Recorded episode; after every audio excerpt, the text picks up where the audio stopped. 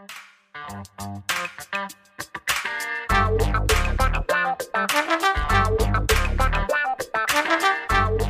guys, Montel here, and welcome to this edition of Let's Be Blunt with Montel. My guest today had been a highly successful lawyer with the U.S. Coast Guard and the National Oceanic Atmospheric Administration prior to her being diagnosed with a chronic illness, chronic pancreatitis. Doctors told her that there was no cure for pancreatitis and that she would have to focus on a long term pain management plan. She retired from the federal government and began a high level opiate regimen trying to maintain some sort of semblance of normalcy. And then she turned to cannabis as a healthier pain management option. And through that experience, decided to dedicate her career to the cannabis industry in an effort to help others. Leah Heise, welcome to Let's Be Blunt with Montel. Thanks so much for being here today. Thanks for having me, Montel. I appreciate it. Absolutely. Look, before we delve into cannabis, let's talk a little bit about your background. I mean, where'd you grow up? Uh, where'd you go to college? Those things. Sure. Um, I grew up primarily in the Washington, D.C. area, so somewhat of a political animal, as you will be if you live in Washington, D.C. I went to the University of Maryland for my undergrad, and then I went to Catholic University in D.C. for my law school. Um, great area, fun to live in. Absolutely. And, and what were you? What were your plans? I mean, when you graduated, I mean, I know you went to work for the Coast Guard and the National Oceanic atmospheric administration, but but what were you thinking about when you were young? What did you want to do? Politics? I really thought I would either end up running a government agency or in some type of political appointee position, maybe an ambassadorship, um, but in the conservation space, doing marine mammal protection, continuing to do commercial fisheries um, conservation and things like that. Um, but life does not go as we plan, does it? No, I mean, and what brought you to the U.S. Coast Guard? That's really interesting. I was very lucky. I had an internship at um, the National Oceanic Atmospheric Administration during law school. And at that time, the National Oceanic Atmospheric Administration was handling all of its own cases. And what happened was the U.S. Coast Guard's chief administrative law judge was a real visionary, and he believed that you should have a completely separate administrative court for administrative law, and that the judges should have the opportunity to hear multiple types of cases, unlike it is now. Right now, you have um, judges sitting inside of these agencies and they only hear Department of Labor cases or they only hear Social Security cases. And he thought that the judges could be more engaged and more well rounded if he started to build an organization or pull cases inside of the U.S. Coast Guard. And what happened was we transferred the NOAA cases to the Coast Guard, um, but we also did Department of Labor, we did Patent and Trademark, and we created a, multi- a memorandum of understanding with the multiple agencies who had lower caseloads that did not want to carry that burden of all of the judges on their payroll, and we did them through the U.S. Coast Guard. So it was a lot of fun. Wow. And then um, just talk to me about well, when did you start noticing something was wrong? So, I mean, I started to know notice issues with my stomach and just generally not feeling well all the way back in college, like ni- late 1980s, 1987, 1988. Um, was diagnosed with multiple things: irritable bowel syndrome, um, stressful stomach, nervous stomach, anything that's basically in your head instead of actually in your body. Um, and struggled with that until about 1994, which is when I got married and also graduated from law school. And they took out my gallbladder. That was the first thing they started to take out of my body. Um, in an attempt to figure out what was going wrong. And when they took out the gallbladder, in fact, they told me there was nothing wrong with it. They said, You're having pain. We don't know what's wrong with you, but there's nothing wrong with it. And 24 hours later, I was back in the hospital with a severe case of acute pancreatitis. Um, and they ended up taking the gallbladder out and assumed that that would heal it. But then between 94 and 2001, when I was finally diagnosed, I was in and out of the hospital with chronic pancreatitis, and they were sticking cameras down my throat to try to figure out what was wrong. And they just they couldn't figure out why my pancreas was acting the way that it was. And you know, uh, we we know that pancreatic cancer is probably one of the most virulent and worst forms of cancer you can get, and pancreatitis is is no joke either. I mean, really, what were kind of like? What was the prognosis when they told you you had chronic pancreatitis? It was not good. It was uh, go home and take care of your kids who were 18 months old at the time that I was diagnosed, and you probably won't live more than five years. I mean, that must have been tough uh, uh, during gestation while you were carrying your children, uh, dealing with the pain that you had to go through, right?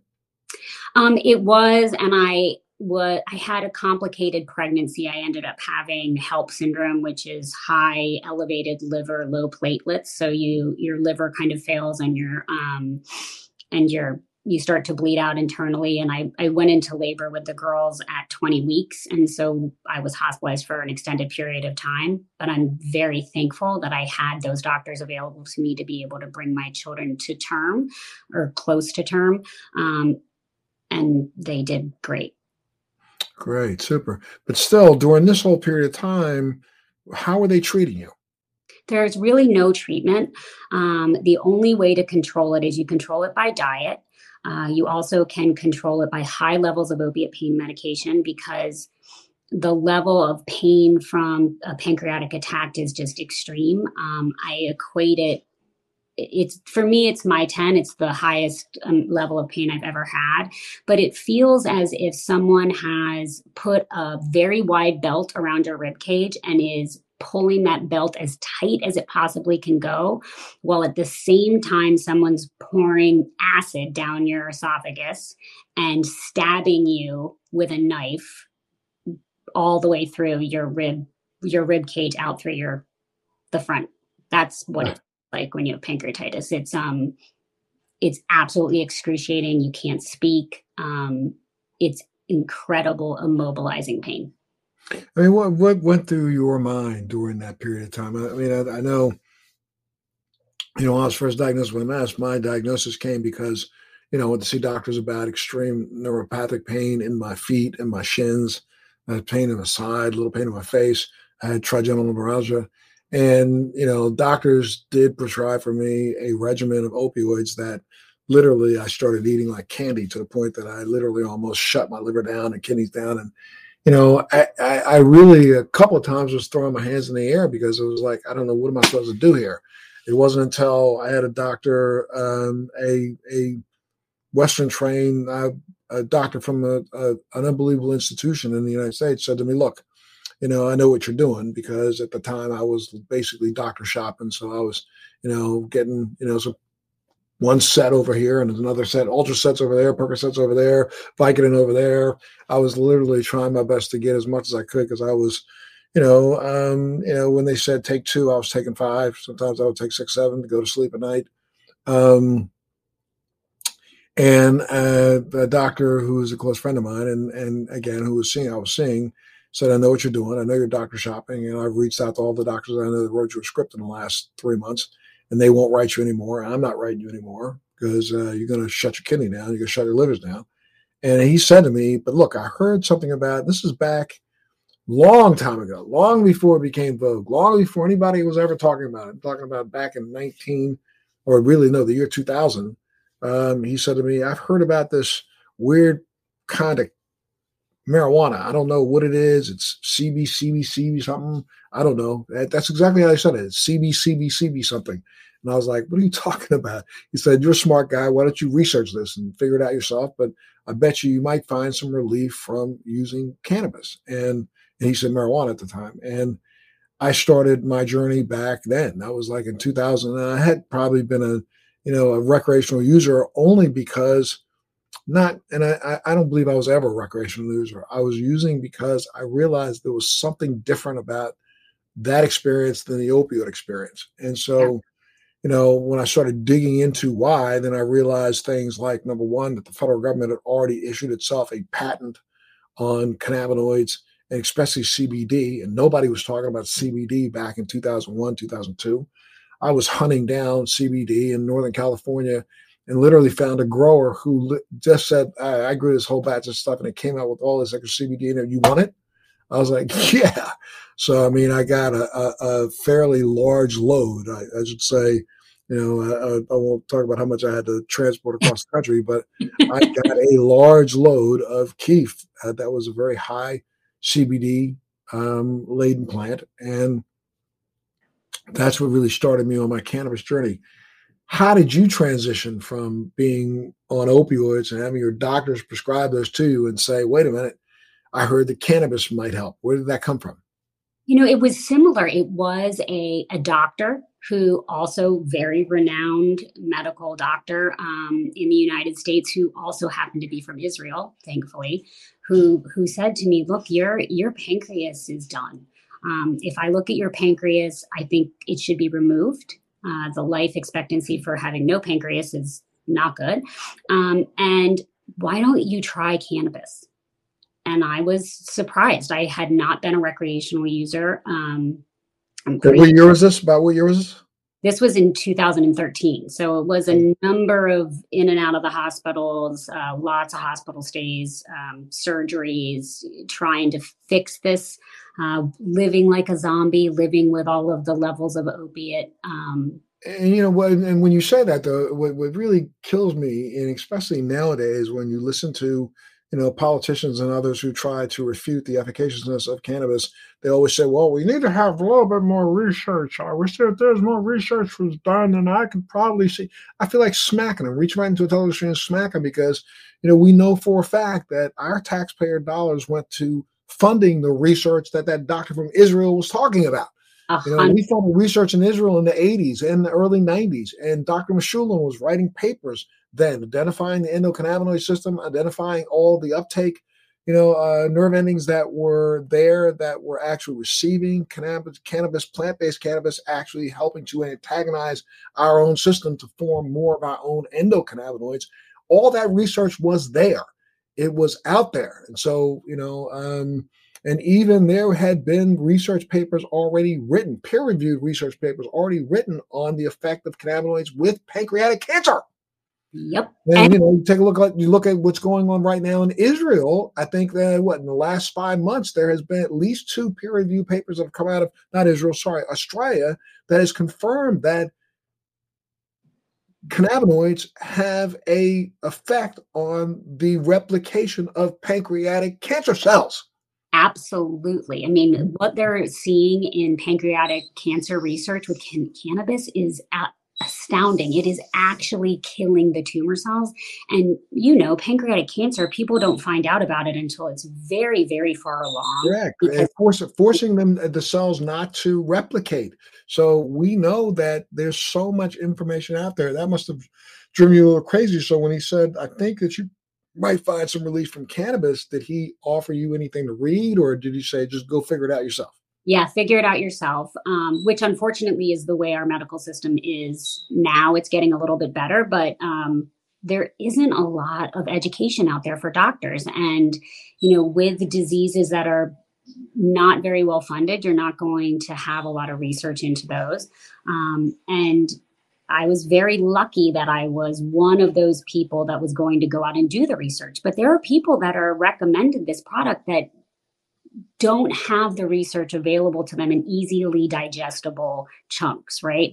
I was also lucky because my twin is a molecular biologist um, and understands the scientific qualities behind things and really helped walk me through the science behind cannabis and it works um, and you know at the end of the day those peer review type studies matter but the anecdotal matters even more to me. The fact that I can sit here, be working, not be on federal disability anymore, um, not taking opioids, not experiencing constipation, bone loss, the absolute brain fog that I was experienced with opiates, um, and have a normal conversation and be able to have a career at the same time is life changing for me. I at the time I was di- diagnosed, and I'm I don't know if this was similar for you, but I was so angry at my body for kind of betraying me. Absolutely. And it took me a while to change my mindset around that and keep putting one foot forward every day and and stay focused on why am i here? What's my purpose? Um, why did this happen to me? There had to be a reason why this happened to me. For a long time i thought it was my kids that it was so that i could be here for my kids and to not work so that i could focus on them. And ultimately maybe that was part of it but i think it was to bring me to cannabis. Well, you know, I, I, I look back at, at my diagnosis and recognize that, you know, I'm so lucky that the doctor had said this earlier on in my prognosis uh, because it forced me back in 2001 and 2002 to dig deeply. I mean, I started, you know, back then we didn't have the same internet that we have today. And, you know, I mean, there was there was library visits, there were papers that I was grabbing from here, there, and everywhere um, just to read. And you know, I, I've got an engineering degree from the Naval Academy, so I do like to research and dig into things. And so I started digging into this plant long before it became vogue. That's part of the reason why I started my advocacy across the nation, from you know New York to Connecticut to Massachusetts to New Jersey to Maryland, Delaware, Pennsylvania, Florida, you know, Arizona, California. Uh, uh, I, I, literally either testified or written articles for you know, op-ed pieces and papers across the country trying to ensure that doctors recognize that patients patients should have access to an efficacious medication that our own government believes is efficacious enough to give itself a patent for. Yep. So, you know, um, I, I, I, I turned my mind kind of turned into yeah, I was angry with my body, but I became angry at our government. I became angry at our politicians. I became angry at our doctors. I mean, how dare you? I think, you know, one of the things that uh, uh, Dr. Sanjay Gupta will confirm is that, you know, I called him out on a Piers Morgan show before he ever did his first special on cannabis about the fact I said literally, how dare you? How can you be a doctor and not even understand the research behind what works? I mean, you're sitting here talking about cannabis doesn't work and saying that there's no information. What a lie that is, and you know it is when our taxpayer dollars spent paid so much for so much research in places like Israel and Spain and other places around the world, yeah.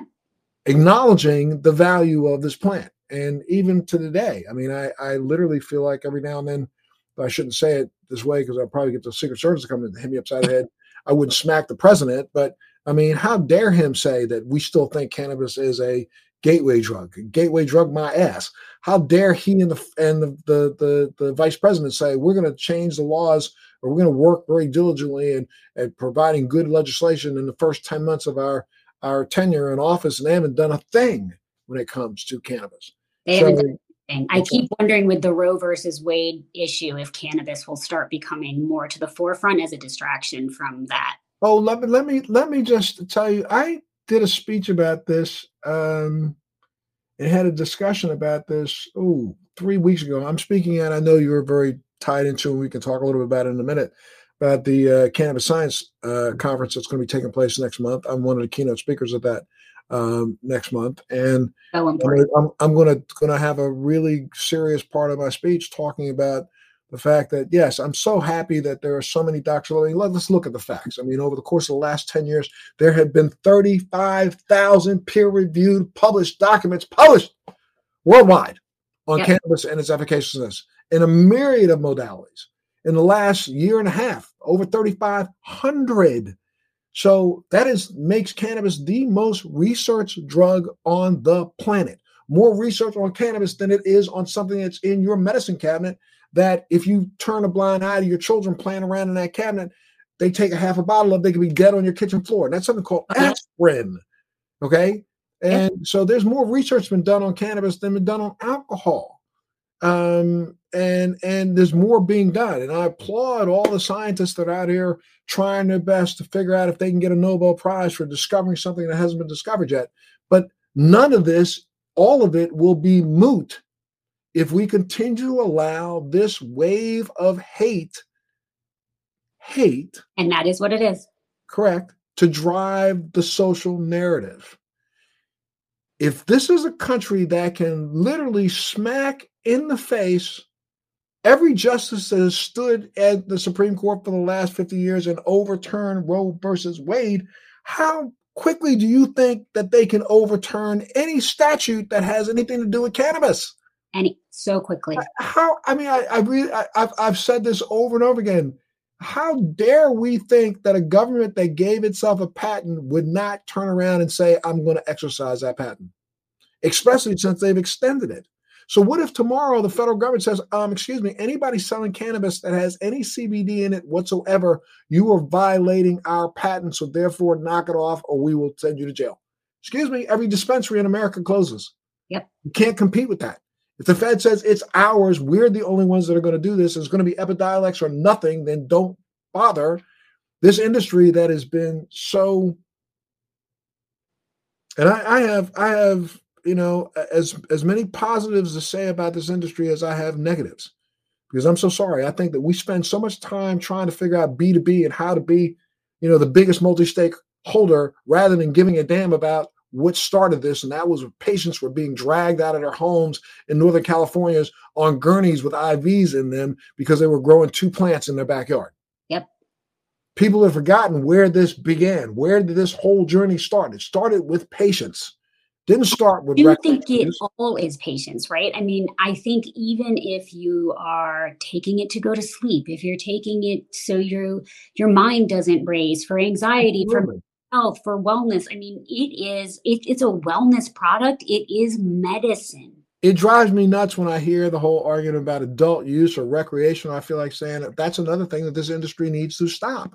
We need to we don't need to jump aboard, you know, some some banner that some politician has told us to say because they think that might be more you know uh, uh, inclusive or, or or more people will jump on the bandwagon. No, I think what we got to recognize and start saying unequivocally that anybody who gravitates towards cannabis over any other form of social medication are gravitating for some underlying medical reason, even if they won't call it that. If you want to come home from work and relax by smoking a joint, that is medication. It's yep. easing your anxiety. It's helping you relax. If you want to use cannabis because you want to make it makes you sleep better, that's a medication. If you're using it because you just want to be able to relax and and chill, that's a medication. So I think, or that's a medical reason. So I don't believe that this whole idea of adult use should even be bantered around anymore. I think we need to stop that. We need to go back to the drawing board and recognize the fact why is the pharmaceutical industry so successful at what they do? They advertise all day long throw it in your face all day long. Here's a drug, here's a drug, here's a drug. So they educate the consumer. So the consumer goes and asks the doctor, Hey, have you heard about XYZ? The doctor says, No. Then the next thing you know, there's a sales rep knocking on his door. The sales rep's there. I got this for you. Now he's he's breaking himself off a piece, making a little bit extra money by pushing a drug that the pharmaceutical company has pushed. The pharmaceuticals were companies were very smart in the way that they were advertising it. They actually created a fifth vital sign for the the entire medical practice. It didn't used to be that when you went to the hospital they would t- ask you your pain level. And right. they mandated it for the hospitals that you had to ask for pain, what was the pain level, and if you were experiencing any pain, they had to provide you with a relief for that pain, whether or not that pain was something that actually was bothering you at all. Right. So, I mean, kudos to them for marketing, but we addicted a lot of people to a product that they didn't need. Instead of teaching them that there's safer alternatives that are not going to shut down your respiratory system and but i i hold us you know eh, come on i'm so sorry. I, I could have bought this back in 2010 when the industry was just fledgling fledgling. I could have bought this back in 2013 14 when it was fledgling but we have spent less time as an industry attempting to educate the masses than we have trying to see if we can get another footprint in another state. We need to knock this off. I mean, the fact that we have such draconian, stupid laws. I mean, I, the laws that are, are are on the books in in in this multi-state universe of cannabis are as ridiculous as they come. The fact that I have, have to have separate packaging in Massachusetts than I do in California, separate lab, separate labeling. I can't label my CBD product the same as I label my my THC product. They have to have two different names. It means I have to have two different boxes. It means I have to serve two different. Stop the stupidity. I mean, we have to do environmental impact statements for all of our applications, but the regulations are mandating that we put it in so much packaging that it's not sustainable. That's abs- it is absolute. Uh, you know, I, I I launched the product in Massachusetts, after having already had products in the marketplace in California and having to go through one whole uh, uh, process of getting you know childproof packaging and labeling you know california oregon two different ones nevada different one arizona different one then going to massachusetts now different ones. Now i've got childproof packaging that is so childproof that it's adult proof because you can barely open the damn thing.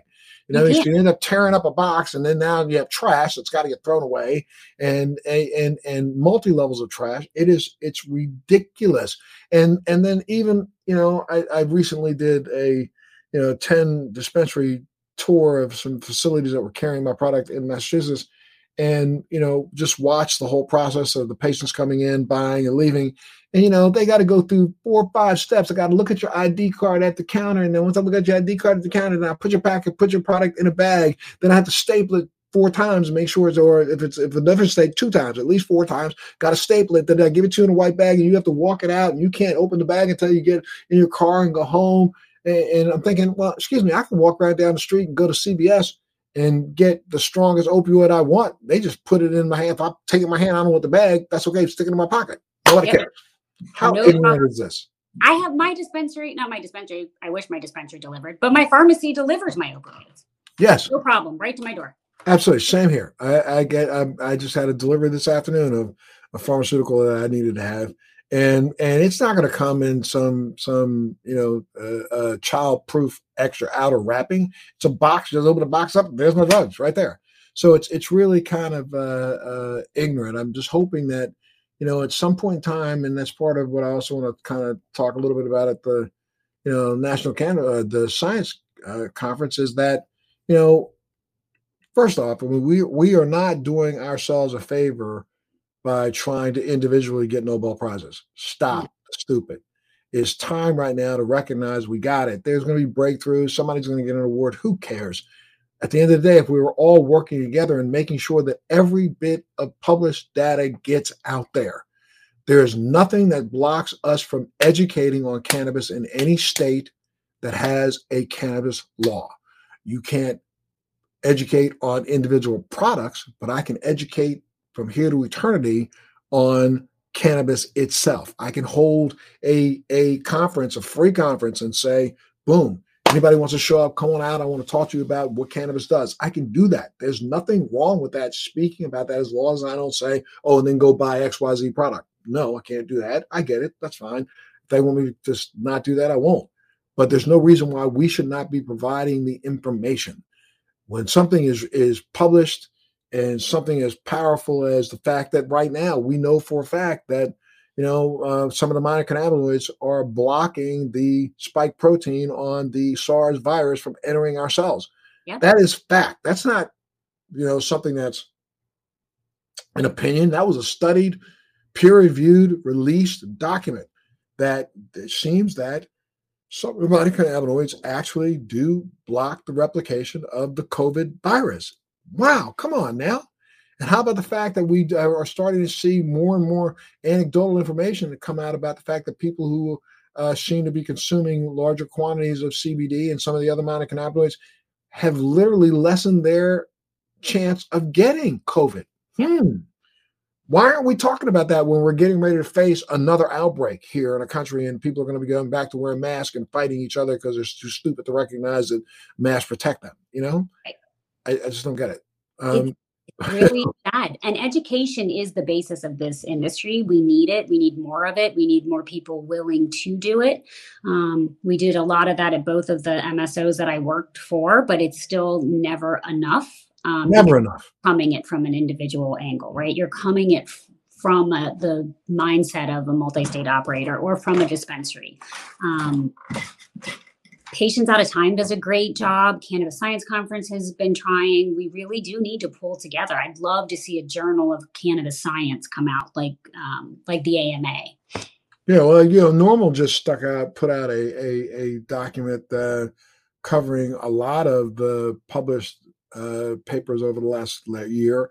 So, and you know, but again, each individual organization that is is pushing you know, instead of working together, we seem to try to be working against each other. And and this industry is never going to get there unless we all recognize that a rising tide lifts all boats. Um, maybe you could share though with some of our viewers, you know, just what kind of relief did you find from using cannabis? Let's go back to the first time you tried it and you tried it to see if it would help you ease your pain. What did you feel? Um, one, I the first dose I took was a very high level of CBD to THC. So what I felt was one complete relaxation. Um, which I wasn't used to living in a relaxed state. When you're in um, extreme pain all the time, you tend to be very, you know, kind of tense and you're always guarding and making sure that you don't move a certain way to cause a certain type of pain. And I immediately relaxed. It, it took a little bit, um, a couple weeks to get to where I was actually feeling t- um, pain relief and adding in THC helped to do that. Um, but the difference was incredible because what I didn't have was the inability to communicate. I didn't have the the very high level of psycho reactivity that I had with with the opiates, um, and I it was the first time in decades that I felt normal or just calm and existing. It was a wonderful, a wonderful feeling. Absolutely, I think that's uh, that's that's uh, for some of our our pain sufferers who watch the show. I, I, I really wanted you to, to, talk about that a little bit because, you know, you you kind of nailed it. It's something that I've said over and over again. You know, though cannabis and my journey with cannabis has been a roller coaster in a way. There was a time in the early days where CBD, higher CBD, seemed to be what my solution was. But then I started realizing that that wasn't working as well. And then I started adding in THC. And then it seemed to be the higher the THC with CBD in there together, they work together synergistically. But I, I shifted over to a higher THC. And then I shifted back to kind of like a one to one. And then I shifted back now where I'm, you know, a little bit higher of a THC, but still I, I make sure that I am saturating my body with CBD every day. So I take a, you know, a tincture with CBD and I increase that you know, every day. Um, and that seems to work for me. That's the one thing about cannabis that, you know, one size doesn't fit all. Yeah, um, we need to understand that. It's, it's, it's up to the individual. You can't go to a doctor and, you know, it, it just blows my mind. Well, when doctors say, well, if we had a delivery system where I could know exactly how to dose you, and I feel like saying, stop, you, excuse me. You don't know how to dose me when it comes to should I eat two shrimp or four shrimp? Do you right. know how to dose me when I eat, uh, you know, four ounces of steak or six ounces of steak? Do you know how to dose me when I eat eight ounces of vegetables or 12 ounces of vegetables? No, you don't. So don't try to see if you can figure out how to dose me. Let me figure out how to dose myself. That's the reason why I've created the products that I've created um, that I have now in the marketplace in, in Massachusetts. I'm, I'm one of the only people in the country that is literally utilizing, you know, hemp based CBD, cannabis, THC, and proprietary hemp based terpenes all in the same vape pen That's at good. formulations so that each formulation is there for a specific reason. I have a a formulation that is 95% THC and 5% CBD with, with some terpenes on top. I have one that's 50 50 with some different terpenes on top. And I have one that is 90% CBD and only 10% THC with different terpenes on top, all of which elicit a different response. It's an energy, a, a calmness, and a chill. Mm-hmm. Um, and I I did so so that the patient could literally titrate themselves.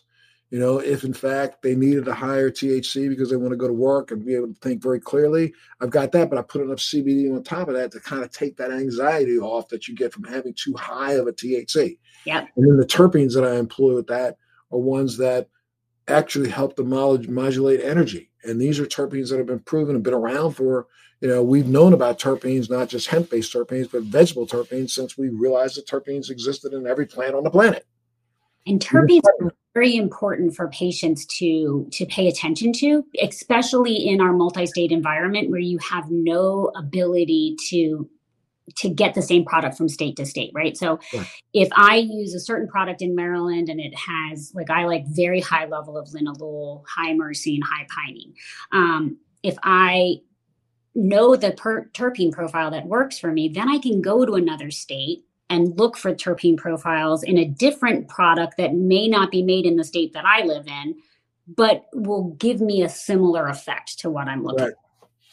Correct. Glad you know it's very interesting. That's that's uh, you just almost identified my um, chill, or I'm sorry, my calm, which is hmm. is no, sorry, my chill formulation, the 50-50, and my uh, you know energy formulation. I have a lot of linalool, I have beta caryophyllene, I have pinene, and those things that are help to keep you in a more of an active feeling, but actually very very clear with the euphoria that you get.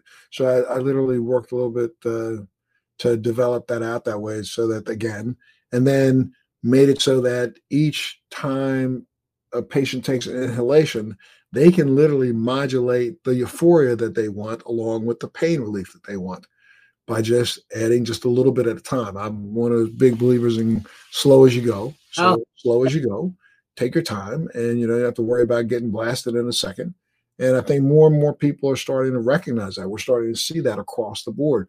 More and more because I launched in Massachusetts, and uh, I think we sold out in wholesale in like less than an hour because then and we've had a couple of dispensaries that are literally chomping at the bit to reorder already because um, you know they sold out the product and because patients are coming in looking for something that allows them to take control rather than the cannabis taking control.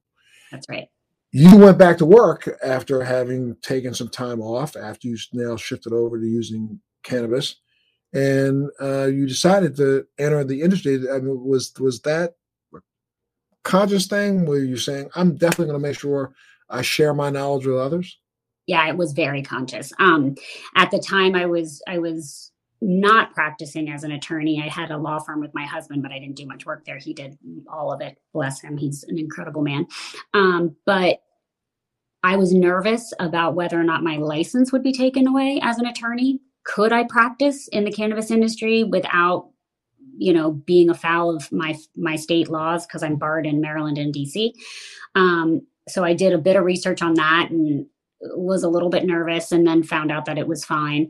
Um, and then right in 2013 when i was doing it when i was exploring entering into the space maryland passed its medical cannabis law.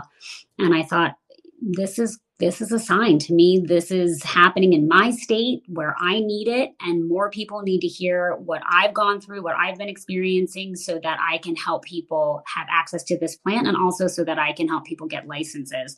And ultimately decided to go after my own license in maryland and uh, won a dispensary license in maryland built that dispensary and sold it to a multi-state operator and then went inside to, of that multi-state operator for um, as their chief experience officer and chief compliance officer. That first multi state operator was an advocacy based company. It was formed by advocates. Um, in fact, one of the the president of the company started Students for Sensible Drug Policy. He worked for um, he was either a NORML or marijuana policy project, but decades of advocacy on behalf of the plant, um, and it fit very well with the, the how I believe we should be working with the plant. You had been the uh, CEO of, of Women Grow. What is that? I was. So, Women Grow um, is a female centric um, cannabis group. the intention when it was started back in 2014 was that to provide more access to females in the C suites and in regular cannabis industries. At the time, we were at 33% of the positions in the C suites of um, cannabis companies. We are now at eight. I know when you know, and I, you, you, mentioned Maryland. I, will tell you, I've literally uh, been involved with a company in Maryland for a while now. It's been in and out of court a couple times. I just think that's probably one of the most jacked up states in the nation when it comes to implementing you know, their cannabis regulations because I think they got caught with a good old boy network for a while there, giving out licenses to the wrong people and, and actually, you know, doing as little as they could to be as equitable in the space as they could be. And even now, today, after having been called out, caught, and and and light shined on it, still hasn't really figured out what it's doing yet. Are you working to correct some of the deficiencies in Maryland or? Pretty much everywhere. I don't know that any state has done it right yet. I mean, Illinois, I thought was going to. I had great hopes for Illinois, but boy, did they not roll it out well. Um, maybe New York with giving access initially to prior felons um, in the way that they've done. I think maybe that's a little better model for social equity. We'll see. Um, I think it's difficult because even with the social, when you talk to social equity people like myself and others, um, it's it's hard to get the definition of what is it, what does social equity look like, how should we fix it. Um, well, I mean, I, I, I would say, and and I know you're in a powerful position to be able to to you know at least bring up discussions in boardrooms that a lot of people aren't allowed into. Um, you know, eh, it's almost as if the industry is almost embarrassed to say and tell the truth. But we know that since 1937, 80% of the people who have gone to jail, served time in jail, are people of color. Let's just jump to the chase period. And to have an industry where less than 7% of the people who are involved in an industry that's selling products to people of color are people of color. Yep. So, I mean, if this industry was going to do anything at all, the industry would try to figure out how to right that ship to begin with. And I agree with you, you know, people who are, and, and the right there by writing that ship, by allowing people of color in, you are automatically already allowing in probably the largest disenfranchised group in this whole process into the process. Yeah. Um, but there just seems to be, you know, there's the way that's the old boy, good old boy American way is to, you know, block anybody that you don't want that doesn't look like you in the C suite. So, I mean, what's the most exciting thing about the industry that you see today? gosh there's i mean there's so many things about it i think we're seeing professionalization i think we're seeing more mainstream companies willing to enter the space um, i just joined a company called Kearney, which is a um, as an advisor which is a large white glove management consulting firm that's looking to help professionalize the industry and um, bring more structure to it I would love to see more movement on federal legalization, federal governance, federal anything. Um, so that. Well, with, with, that in mind, I mean, you say you'd like to see it, but what do you, crystal ball, what do you think, uh, and when do you think the Fed's going to do something? Um, I think we're far away. I think we're five years. Um, maybe SAFE Act um, will pass, perhaps in this legislative year. I don't know.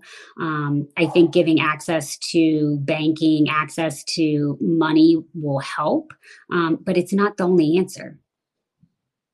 We need lots more activity by the federal government, um, or just say hands off, one of the two. Just let us compete with the rest of the world and bring some equality to this situation. I mean, we as cannabis companies are paying like 72 cents on every dollar to the federal government. It's not like they're not benefiting out of this. Absolutely, especially when you when you think about it, that 72 cents out of the legal market, um, you know, and last year alone, the legal market uh, sold close to 26 billion dollars worth of product. Yep. 24 something, but 24 eight billion dollars worth of product. Um, and you know, we estimate that's probably a third of what the full sales were because if you look at the grand illicit market, um, they participated even stronger, especially in places like California, Arizona, you know, and lots of states across the country. The, the illegal market is is as robust or even more robust than the legal market. It's because uh, it's expensive. It's so expensive to participate in the legal market, and in a medical market, people don't want to be on lists. Right. They don't want their name on something. Um, they want to be able to have access to their, their medicine, but they don't want to be on a list to get it. And you don't have to be on a list for opioids.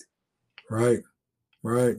But but in a, in a sense, you are. You're just on a private list. That's true. They know where you are. they know who you are. Okay. Well, I mean, if you if you say that again, some of the some of the most exciting things about the industry. What do you find most frustrating about the industry? Um, right now, I feel like we are fairly divisive in the industry, which kind of is mocking the whole world, I suppose. We're a little bit more divisive than we used to be. Um, I would like to see the industry come together as a whole uh, to really propel the education point further um, and to have social equity not be a talking point. It is a talking point, but when you look inside of these companies, I don't see any type of plans to actually make changes internally within those companies to make social equity a priority in what they're doing. Some, but not most. And that's that's literally an issue in our nation for every industry, not just cannabis, but every industry. You know, what are you most passionate about when it comes to cannabis? I am passionate in helping other people alleviate their medical conditions in the way that I have been able to do. Um, I think I've been very lucky to have been given the opportunity to do what I'm doing in this industry, but also to be able to live in a healthy fashion. Um, it completely changed my life. Well, what do you think of patients in states that don't allow for medical cannabis? What do you think that they should know or what they should try to do right now? I'm never going to advocate for you to break federal law.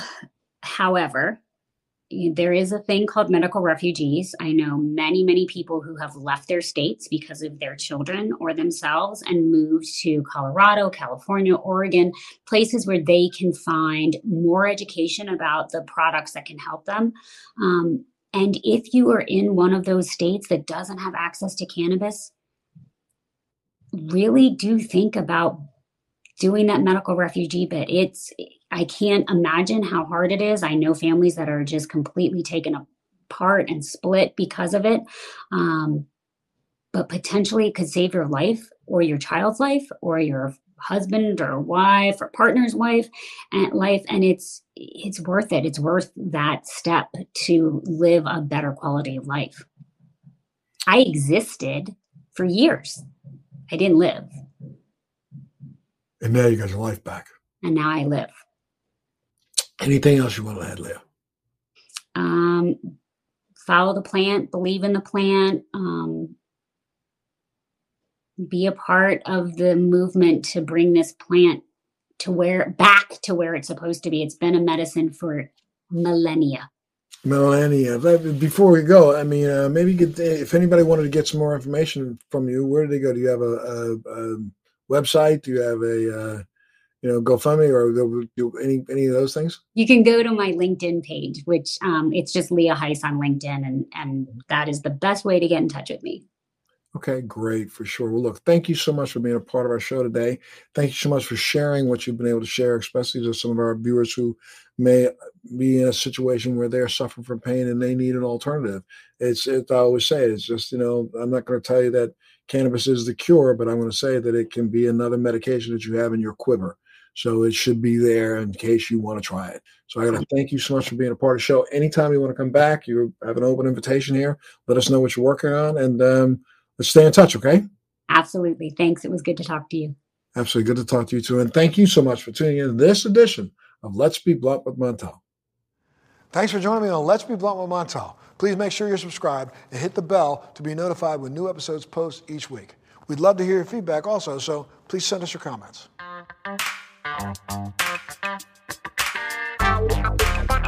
Thank you.